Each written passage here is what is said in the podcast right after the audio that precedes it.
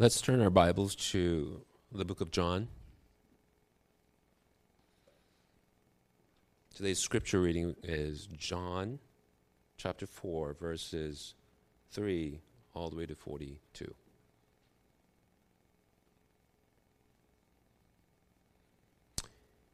He left Judea and departed again for Galilee, and he had to pass through Samaria. So he came to a town of Samaria called Sychar, near the field that Jacob had given to his son Joseph.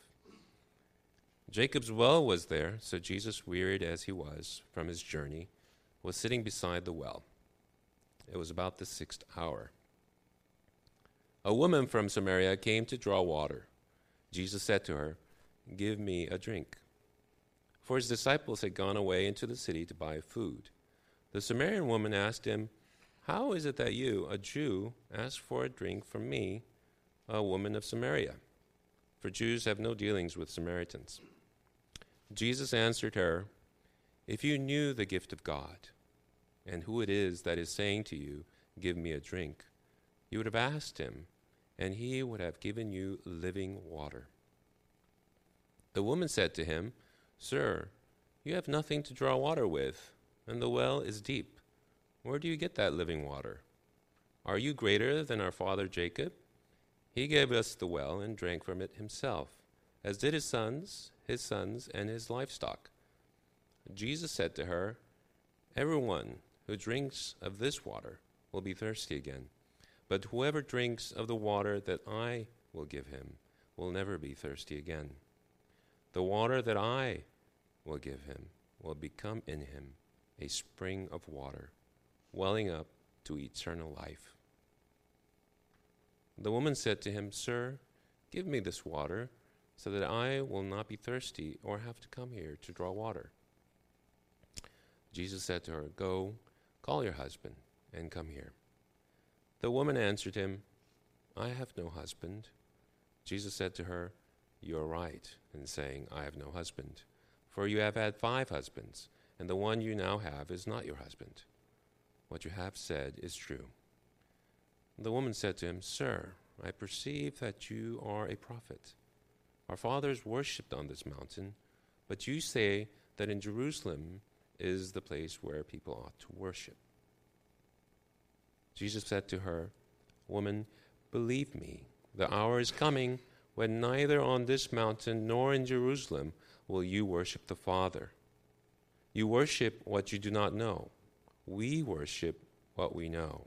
For salvation is from the Jews. But the hour is coming and is now here when the true worshippers will worship the Father in spirit and truth. For the Father is seeking such people to worship him. God is spirit, and those who worship him must worship in spirit and truth. The woman said to him, I know that Messiah is coming, he who is called Christ. When he comes, he will tell us all things. Jesus said to her, I who speak to you am he. Just then his disciples came back. They marveled that he was talking with a woman, but no one said, What do you seek? or Why are you talking to her?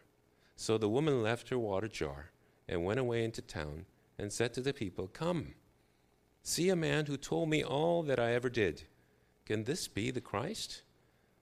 They went out of the town and were coming to him. Meanwhile, the disciples were urging him, saying, Rabbi, eat. But he said to them, I have food to eat that you do not know about. So the disciples said to one another, Has anyone brought him something to eat? Jesus said to them, my food is to do the will of him who sent me and to accomplish his work. Do you not say, There you have four months, then comes the harvest? Look, I tell you, lift up your eyes and see that the fields are white for harvest. Already the one who reaps is receiving wages and gathering fruit for eternal life, so that sower and reaper may rejoice together. For here the saying holds true one sows and another reaps. I sent you to reap that for which you did not labor. Others have labored, and you have entered into their labor. Many Samaritans from that town believed in him because of the woman's testimony. He told me all that I ever did. So when the Samaritans came to him, they asked him to stay with them, and he stayed there two days, and many more believed because of his word. They said to the woman, It is no, long, no longer because of what you said that we believe, for we have heard for ourselves, and we know that this is indeed the Savior of the world. We are in part four of our series on what are the distinctives of our church. And thank you for listening to a lengthy and important passage in the Bible. Um, a famous story of Jesus encountering a woman at a well who's a Samaritan. And I chose this passage because today's topic is a hard one. It's specifically about racism. Racism and cultural prejudice. That's what we're going to talk about today. And how the gospel offers us a hope of what it means to be a people, despite the fact that deep down we all have racial baggage. In fact, at the, in the most deepest way, we're all racist. Hmm. We really are. Hmm. So, in order to get at this, um, I, I, wanted to offer you a, a little movie clip, okay? Because I want you to feel this. This clip that I want to offer you is really the same drama that's happening in John chapter 4. What's happening in John chapter 4 is a racism problem. I mean, it's not the only issue that's going on in John chapter 4, but racism is hugely hangs over what's going on in John chapter 4 when Jesus meets the Samaritan woman. And for some of you who grew up in the church, you're like, oh, this is, okay, I know, I know, I know this story. No, you don't. as long as John chapter 4 is nothing like the race issues that we wrestle with, then you don't know this problem. So, in the middle of this message, I want you to wrestle with this, and I want to give you a clip from a famous movie called Crash. Any of you ever seen this movie? Raise your hand. Seen the movie Crash? Uh, it's uh, let me give you my little 20 seconds of being um, a pastor film critic here. It's a good movie, not a great movie. Um, even though it won Best Picture Academy Award, it, it is. I, I, do think it is very much worth seeing, and um, I, I rewatched it a couple times this week in preparation for this message. And as I was watching it, I said it is. It is actually. Um, it has a very deep and sophisticated understanding of race and culture. It really does. And um, I'm going to show you this little clip, and I'm going to give you a little background on this. And, and let me just ask you, Nathan, to just you know pause the, the, the, the audio recording while you show the clip, and then we'll, we'll pick up, okay? Um, a little background on this movie, if you've never seen it. It just has an ensemble cast, and it weaves a bunch of different people of all kinds of different races and ethnicities. And the movie is called Crash because it's all set in LA, and LA is one of the most, of course, multi ethnic cities in the world. But it says, and we in America, everybody in America knows we're not supposed to be racist. if you, we all know that this, uh, the law of being good, do not look down upon other people because of their skin color, of their race. We all know this.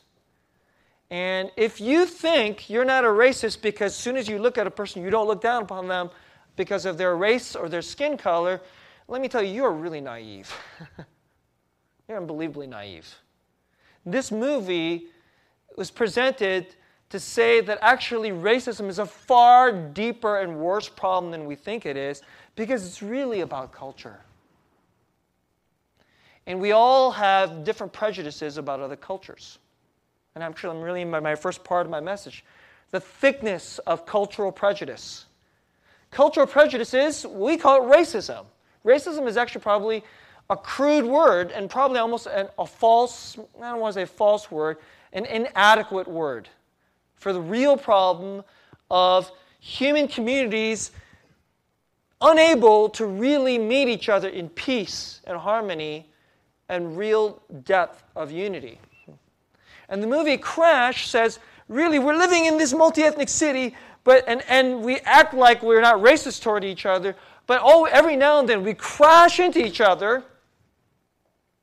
And whenever we crash into each other, then some things happen and our deep and actual attitudes about the people that are not like us, they all spill out. That's what the movie is. It's just portrayals of all these crashes. And this little clip I'm about to show you, um, it stars uh, Sandra Bullock, and her husband is played by a, a, a, guy named Brendan Fraser. You guys probably know Brendan Fraser. And Brendan Fraser is the district attorney of Los Angeles, so he's, he's a powerful and successful person. And they're rich, upper class, educated people.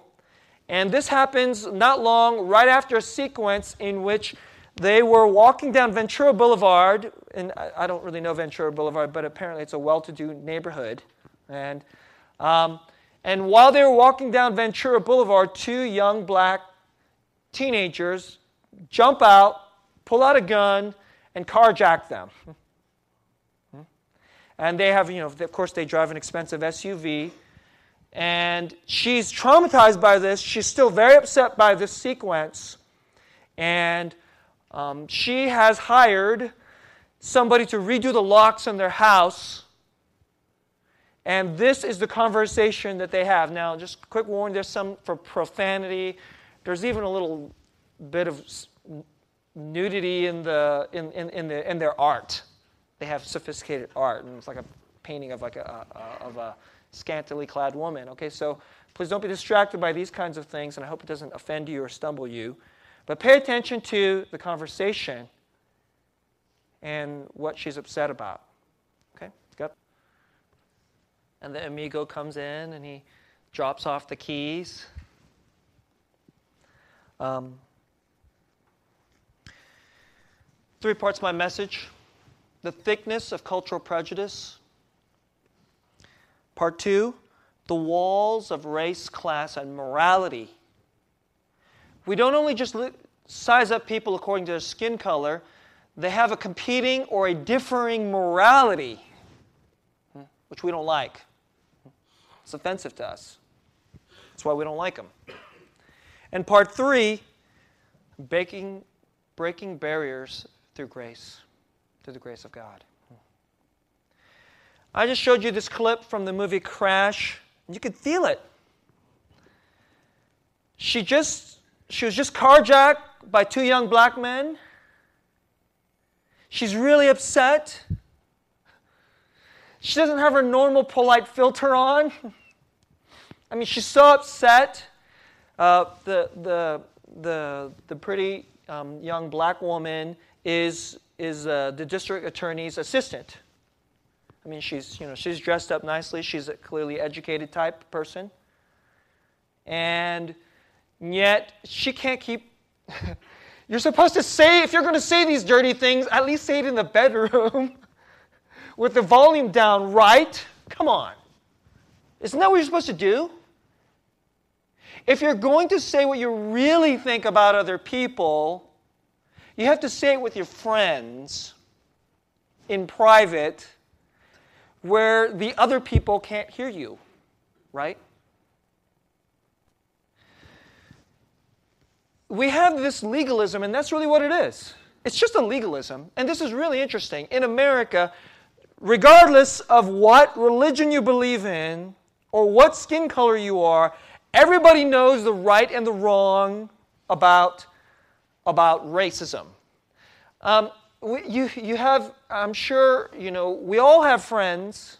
We all have friends that don't believe in God, and if you ask them if they are, uh, whatever they believe, they will say, I'm agnostic. And then if you press them, they'll say, I'm, in, I'm a relativist. They'll even admit that they're a relativist. I have plenty of friends who will just say, Yes, I'm a relativist. They're absolutely not relativists when it comes to racism. They're utterly, that's like an absolute. And it's a powerful piece of judgment that will happen. I mean, if you just go around and say something about certain other people, you will be judged. And everybody, we all know it. But actually, race is not just about what you say about other people because it's just that's just the external politeness. If you start going under race problem is really about cultural prejudice. And we all are steeped into a culture. And the culture shapes who we are, and we all know who we are from the people that we're, or we're a part of. And every people that we're part of, it's thick. It's not just skin color. The skin color is, we just can't get past the fact that different people look a different way. I mean, it's really strange. Um, I've lived on the East Coast. I'm very American. I love McDonald's and football and baseball, and I love singing patriotic songs. I, I mean, I don't even know the Korean patriotic songs.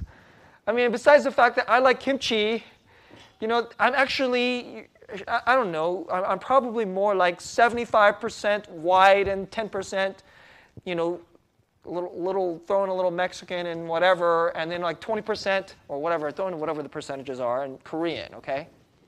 That's probably, that's probably culturally, that's my makeup.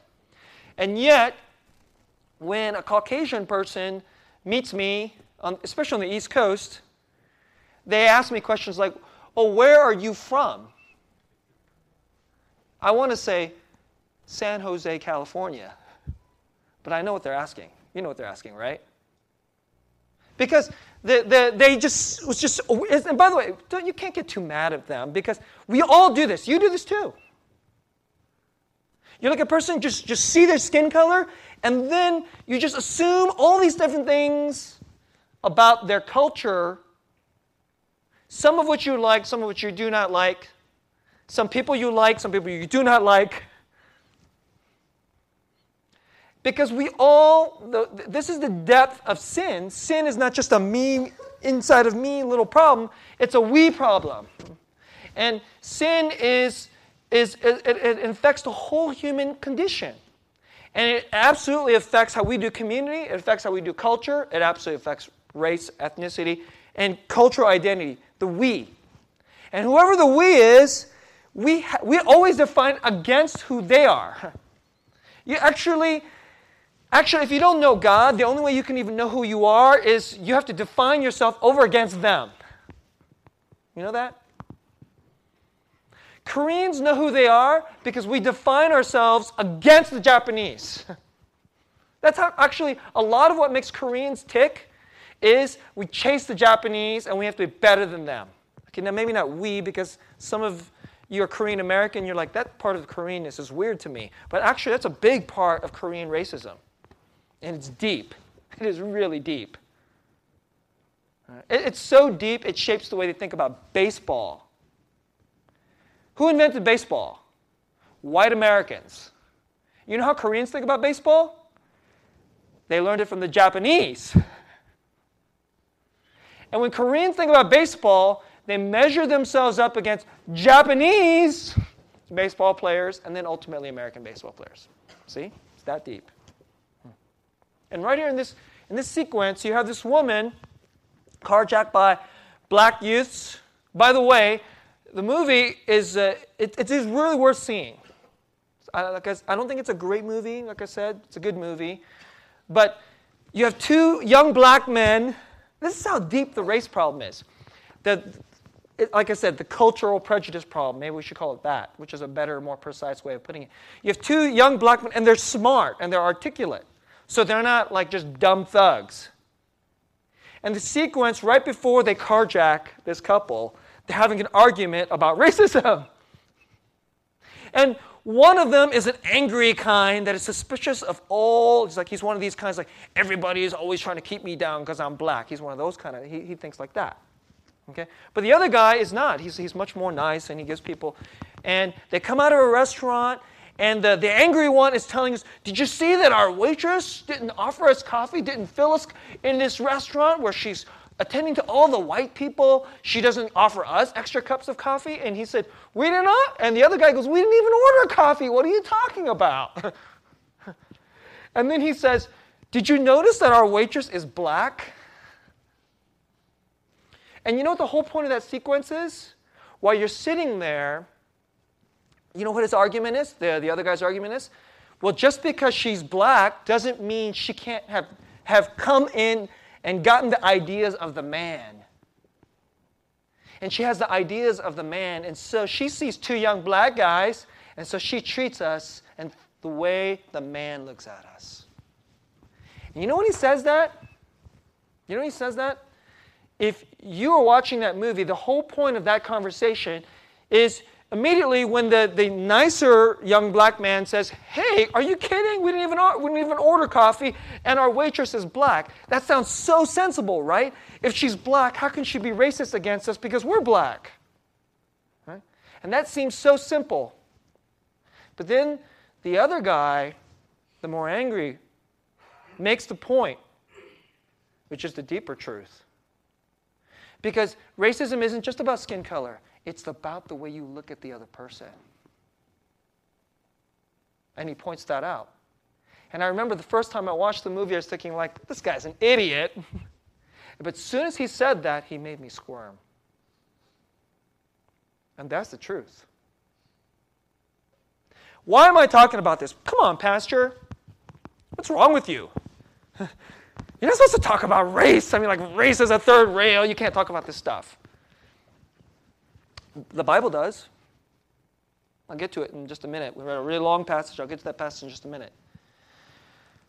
Look, we are a church.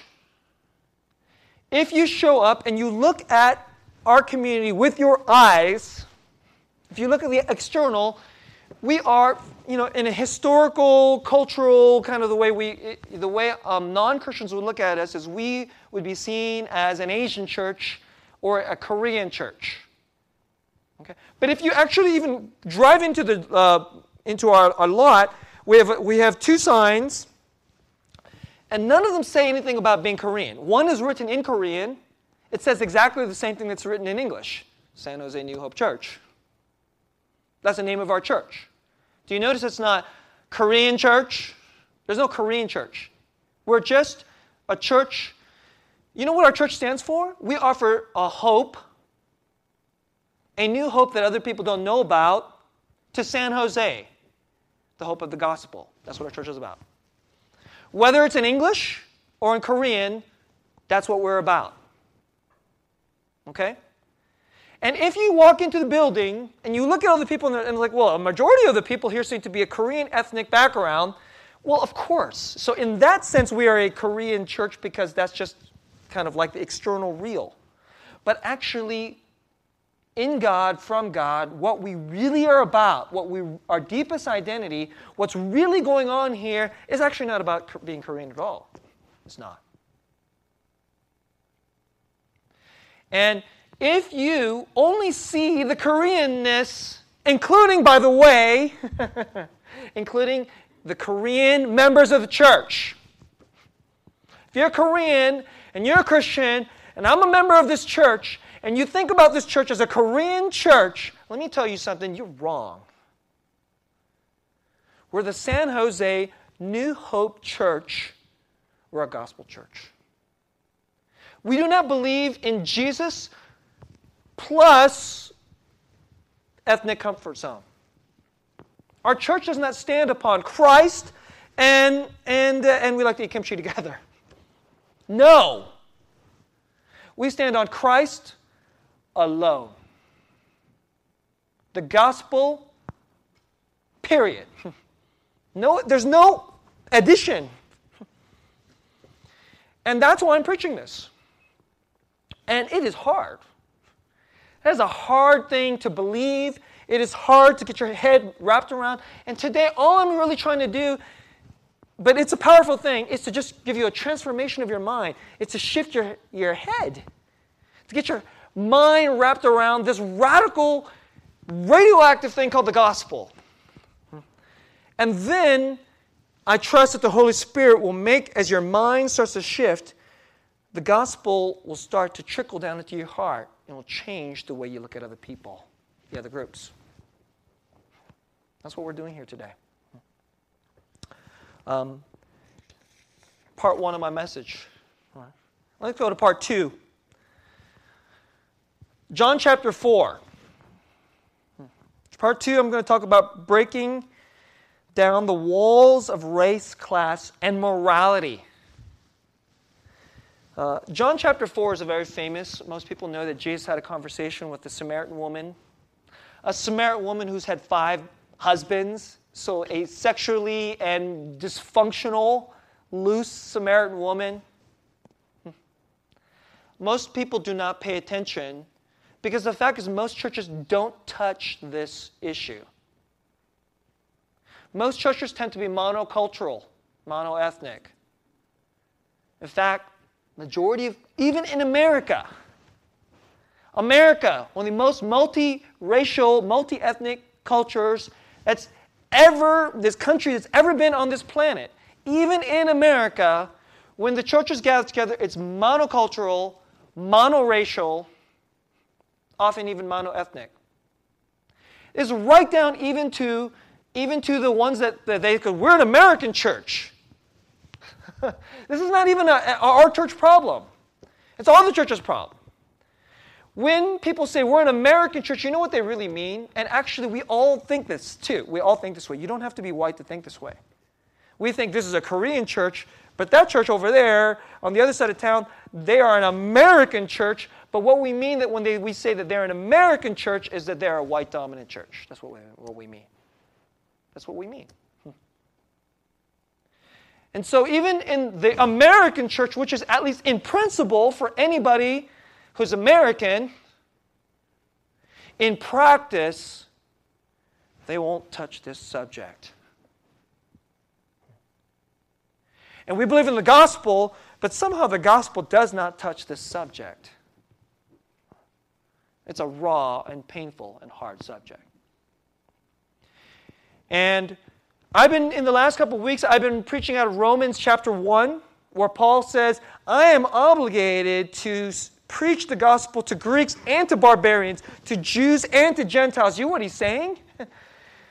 The, the, the, the kingdom of God is multi ethnic. It breaks down these barriers, and the Jew Gentile barrier is a deep barrier. Jews hate Gentiles, Greeks hate barbarians. And I pick this passage, John chapter 4, because I want you to see it goes right to Jesus. So let me let me let's look at this passage. In John chapter 4, Jesus is going from Judea, which is in the north, down to the big city, Jerusalem is in the south, to Judea, I mean, I'm sorry, Galilee, which is in the north, which is where he's from. That's like Hick town, Hick area, Hick and rural, down to the sophisticated area, Judea, where they have Jerusalem. In order to get there, you have to go through this mid portion called Samaria. Now, a little background Samaritans are kind of mixed race Jews. So they don't even look different. Okay? They probably don't even really look a whole lot different. It's like if, if, uh, if, a, if a Korean person were to bump into a Chinese person. Outside, they don't look a whole lot different. But inside, they're a lot different. And so, if you go back in history, in around, if you go back about seven, eight hundred years before this time, what happened was the Assyrians came in and took over and conquered that portion. And what happens when people come and conquer a portion of your land is they tend to come and move in. And then if they move in and then settle down and then they are have the power, they run the economy, they run the politics, guess what? Your people want to go to their schools. And then they want to enter into their economy. They're the ones that run their economy. And so Jews will say, We're gonna, we want to join the Assyrian economy, and then I want to marry your, into your family because you're the rich family, you're the proper family. And that's what starts to happen. And if you do this for hundreds of years, what you get is, is you get a mixed race folks. You also start getting new religious practices. Because people who have an Assyrian type background, they are going to be offended at the idea that you have to go to there's some kind of theology that you have to go to Jerusalem to that temple to worship God. I was like, I don't even know if I fully buy into this God of Abraham, Isaac, and Jacob, but hey, this is, you know, this is, our family sort of believes in this stuff, but let's not go down there. Let's set up camp over here. So they have a different theology.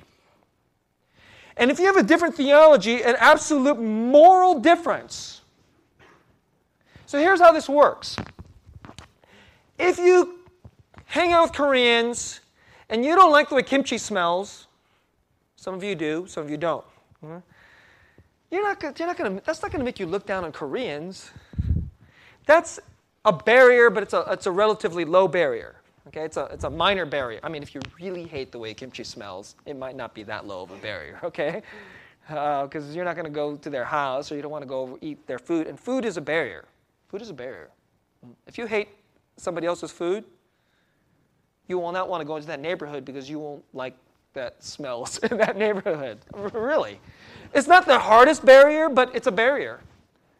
If, uh, if your son or daughter marries somebody of an ethnicity and you don't like their food, that's a barrier.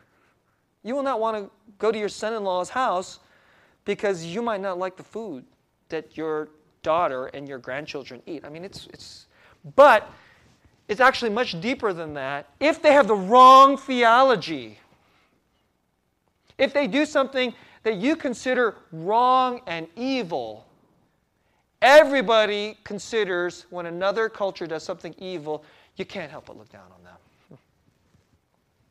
And in our culture today, it's just, it's just the same. There's lots of people today who would say, I'm secular and I'm agnostic, and they would never think to look down upon anybody of a different race or ethnicity. But the only reason they can feel that they do that is because they only hang out with other people that are like them. They hang out with upper uh, educated, they only hang out with educated Asians. College educated, American university, American morality, American secular theology. I know that sounds kind of weird, but secularism is a theology. Doctrine number one is there is no God, and we're not sure if there's a God. And if there is a God, it doesn't really matter because we can still be good people apart from Him. That's a theology.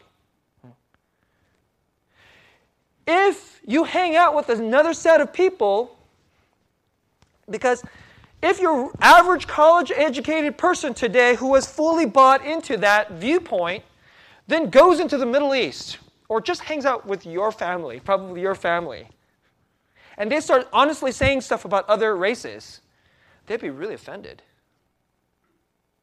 We would be offended. Maybe you're offended. Maybe you're, you're embarrassed because evil, something you consider wrong, you can't help but look down on it.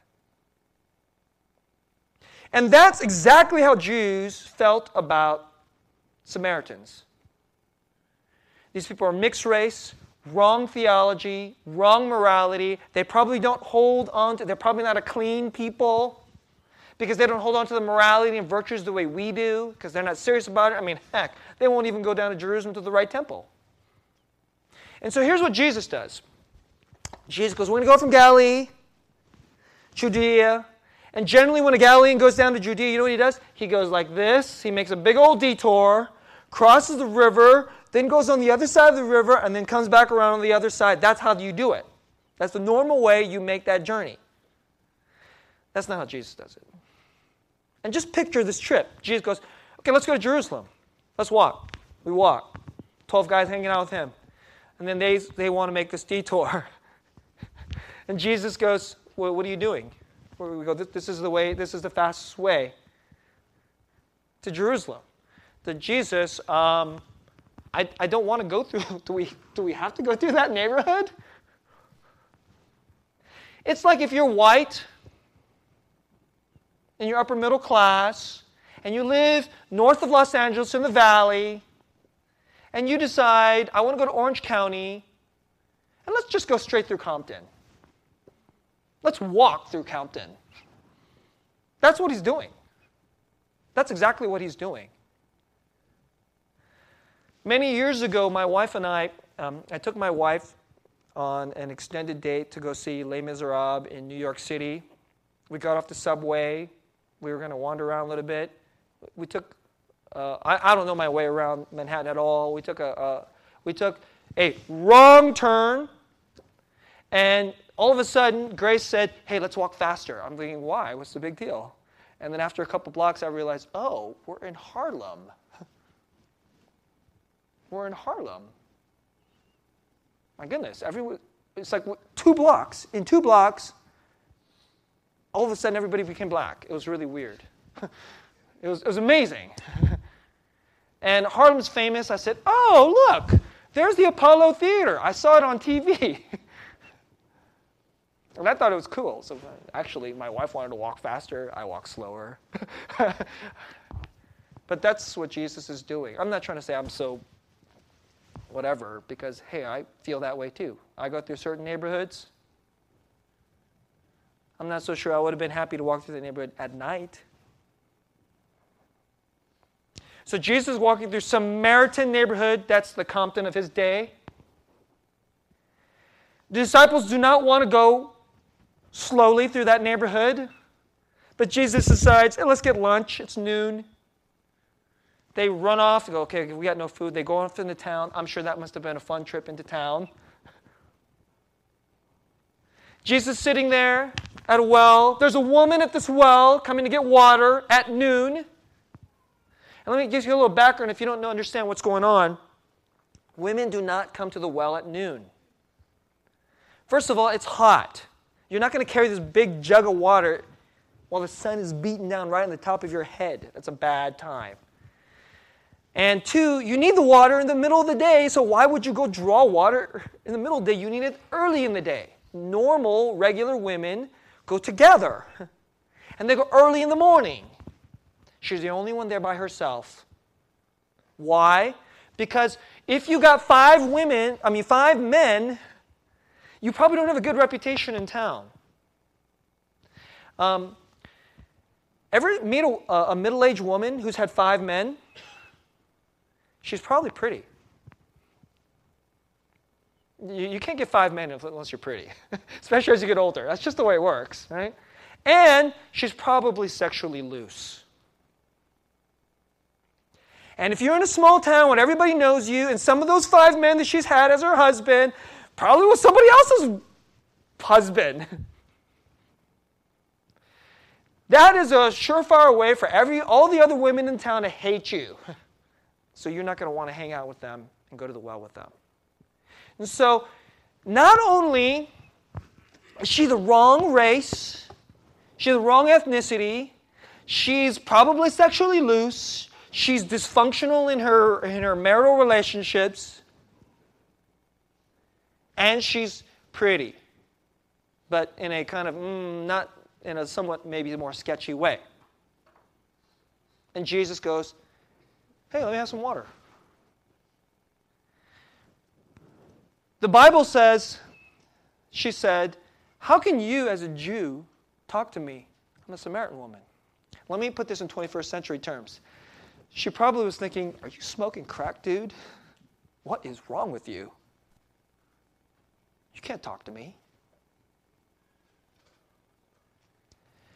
And then she says, and then he gets weird. He says, Well, if you knew who you're talking to, if you knew who you're talking to, you'd ask me for the water. And then she says, Now, okay, let me translate this again. What the heck are you talking about?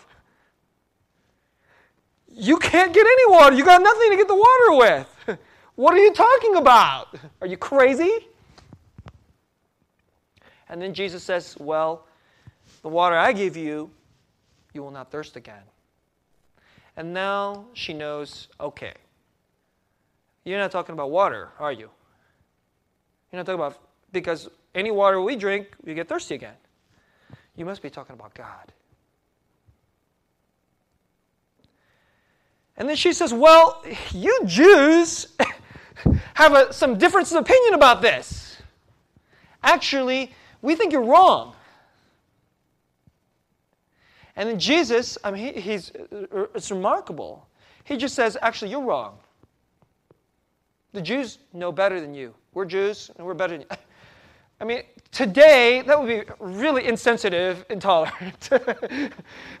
People in the universities will come out from the New York Times, Jesus, you're so intolerant, you can't be saying that. But he just says, well, that's wrong. That's wrong. Salvation's from the Jews. Your doctrines are wrong. But actually, let me even just one up that. There's actually even a time coming when it's going to go even past what the Jews think. Not even in Jerusalem or in Mount Gerizim, what you think, but in truth and in spirit, something else. And then she goes, Well, I heard about this guy named the Messiah. And this is really, it's incredible. Because if you read the four Gospels, Jesus meets people in Israel regularly. And some of them, they, they ask him point blank, You're the Messiah? You're the Christ? Say it. And scholars debate as to why Jesus just won't just come out and say it. Um, I'll give you, but there are good reasons.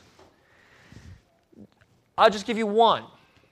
The conception of the Messiah is really twisted and wrong compared to what, what Jesus wants. So people have greedy and power oriented, all these kinds of like worldly, selfish oriented conceptions about the Messiah. And so Jesus doesn't want that to spill out before he can show what the real Messiah himself is really about. So when people ask him, including educated, sophisticated people of his, of his time, Are you the Messiah? He won't answer that question. He didn't say no, he didn't say yes. He's just kind of like, he just, he just starts teaching what the Messiah is really about. But now he comes to a person whose theology is wrong, whose morality is wrong, whose race is wrong. And she says, Well, I heard there's a guy named Messiah. And you know what he says? Point blank, absolutely crystal clear I'm him. Her reaction is probably this crazy guy. Let's, I need to run away because this guy is Looney Tunes. Let's end this conversation really fast. and then he says something which is probably a little strange to us because our culture doesn't work this way, but it's very normal in his culture. Because men are not supposed to talk to other women, you're supposed to talk to the man. You're, talk to, you're supposed to talk to the man, are supposed to talk to the man of the house. So he says, Would you go call your husband, please? So she's probably going, Okay, finally, okay, normal. Finally, he's acting like a normal guy. And then she says, Well, I don't have a husband. And then he pulls out his powers, whips out little, you know, little, little miraculous powers. It's good. It's good. It was pretty good answer because you've had five, and the dude you're with right now, he ain't your husband. Jaw drops. Starts talking to him further. And then she runs back into town. And when the town whore with the bad reputation starts screaming about meeting the Savior, people pay attention. Hmm. I want you to understand what Jesus then says. So she runs off. Then the disciples show up. It says in the passage, they marveled that he's talking to a Samaritan woman. Marvel, that's not a word we use.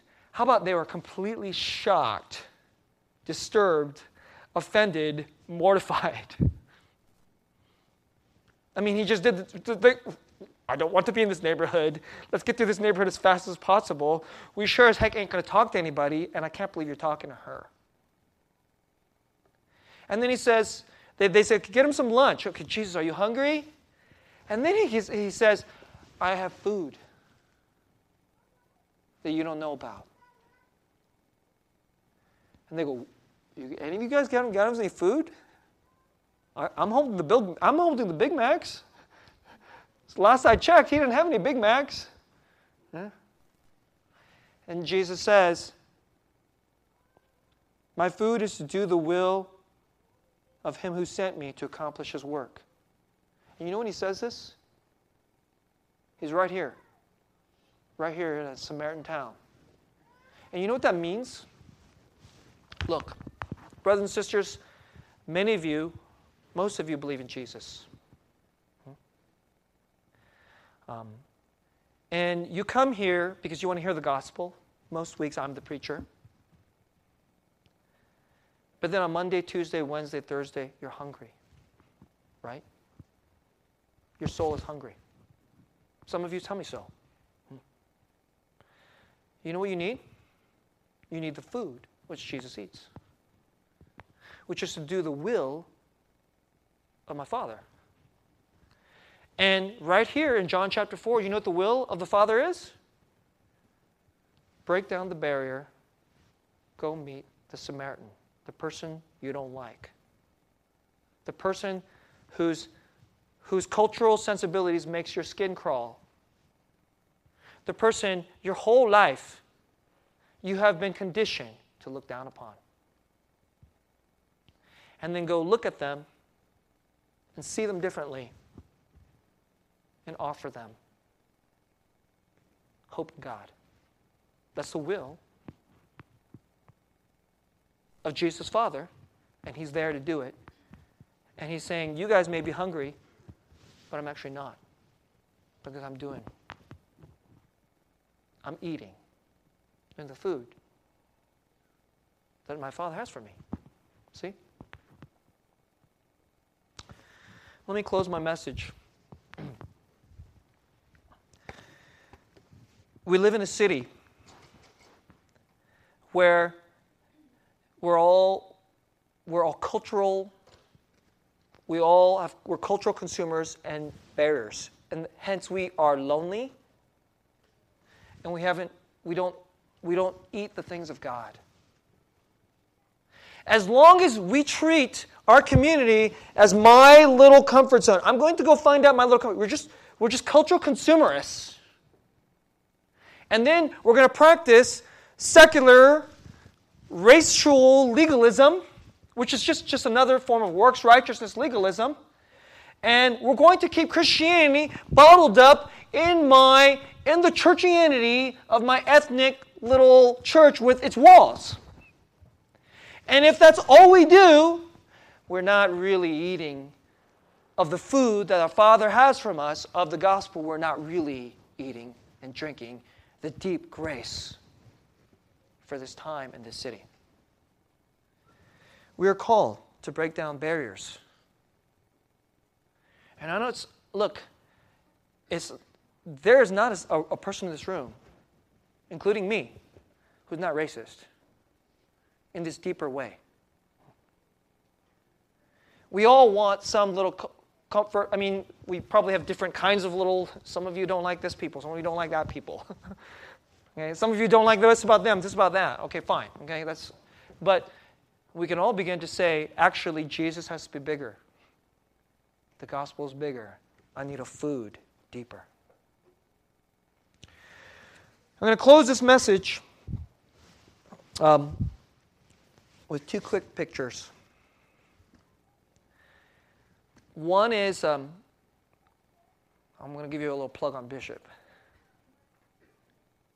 One of my favorite things about Bishop is I see educated, upper class Asian Americans go into a poor neighborhood. Socioeconomics is part of the barrier, too, where family and morality is in chaos. And I watch educated Asian Americans look at Paiutes who are poor, whose lives are in moral chaos, and look at them through the lens of the gospel. It is one of the most beautiful things I've ever, ever seen in this church. Anybody who ever sees that does not walk away from Bishop hungry. You feel fed. It's a picture. And let me close this message this way. This past Monday, you know, every week I give you passages to chew on for our devotions that we call quiet times. I don't know how many of you do them. I hope at least some of you do some of them. okay? Monday, it's always strange to me because I pick these passages because they're somewhat relevant to whatever I preach that week.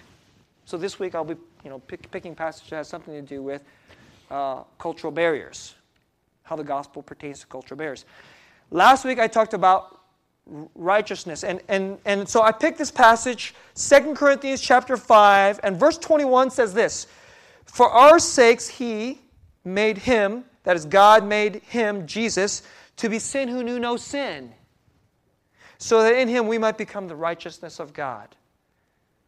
Many of you know that verse because you know that song. He became sin who knew no sin, right? That's, it's from this verse. 2 Corinthians chapter 5 verse 16 and it's about it's like a spot on perfect verse to teach justification by Christ's righteousness not our righteousness. So that's why I picked that passage for last week's devotions. But while I was doing the devotions, and, and God does this to me with some regularity, He kicks me in the head and tells me something from something that has nothing to do with why I picked this passage. And here's what he, here's what he said. So while I was doing this quiet time, I started laughing because I was prepping this sermon about racial barriers and communal walls, and I started laughing with delight that God would share this. And here's what it says. Verse 16, 2 Corinthians chapter 5, verse 16. From now on, therefore, we regard no one according to the flesh. We don't only look at them according to their skin color. We don't only look at them apart from God. Because that's how most of us, we, we size up other people without God and, and, and Christ and the Holy Spirit and, and the gospel. It's like not on our radar. It's not relevant to how we uh, look at other people. But he says, now we do not regard people only according to the flesh. Even though we once regarded Christ according to the flesh, that's how we looked at Jesus. We looked at Jesus as he was just some Jewish teacher, he was a, a moral guy. But now we regard him thus no longer. We know.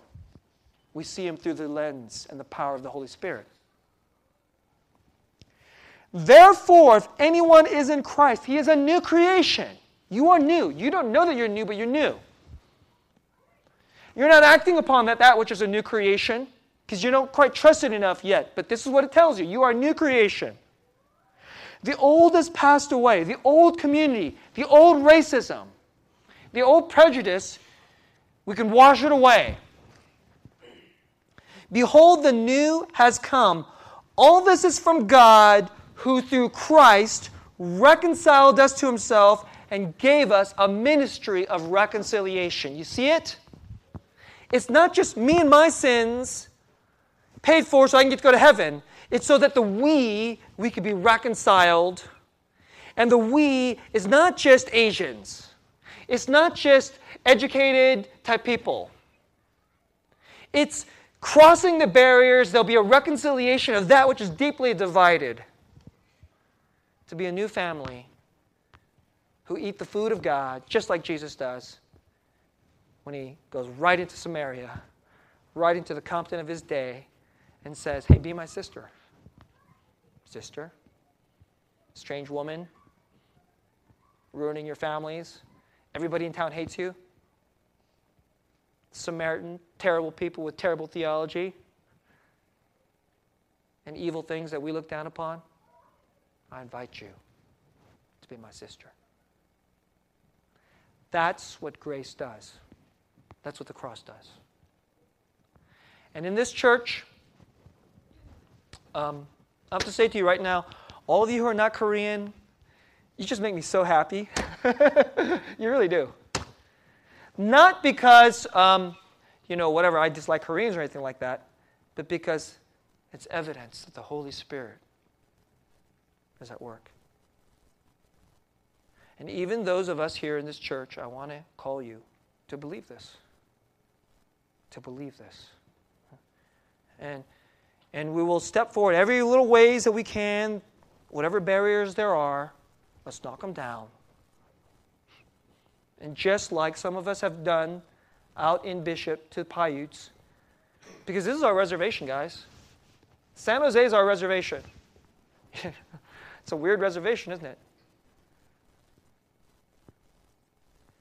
Well, we'll see where we can eat the food of God and break down barriers by the grace of Jesus Christ, Christ alone. Let's eat some good food and go to the table of the Lord. Let's pray.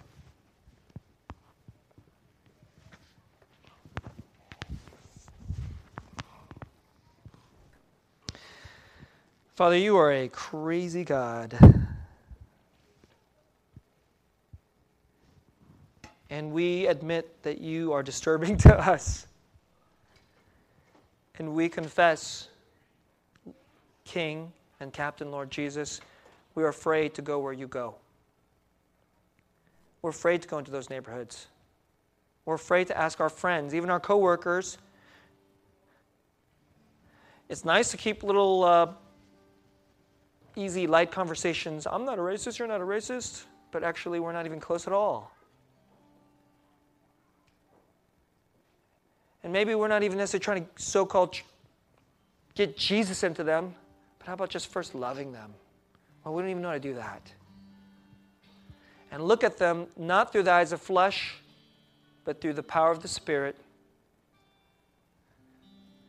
And look at these people all around us, our friends, our neighbors, and regard them as potentially being renewed by grace.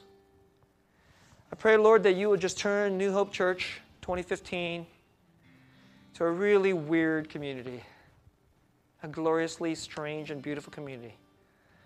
I pray that, that all the Korean walls will come down and we would start thinking, I can just invite them.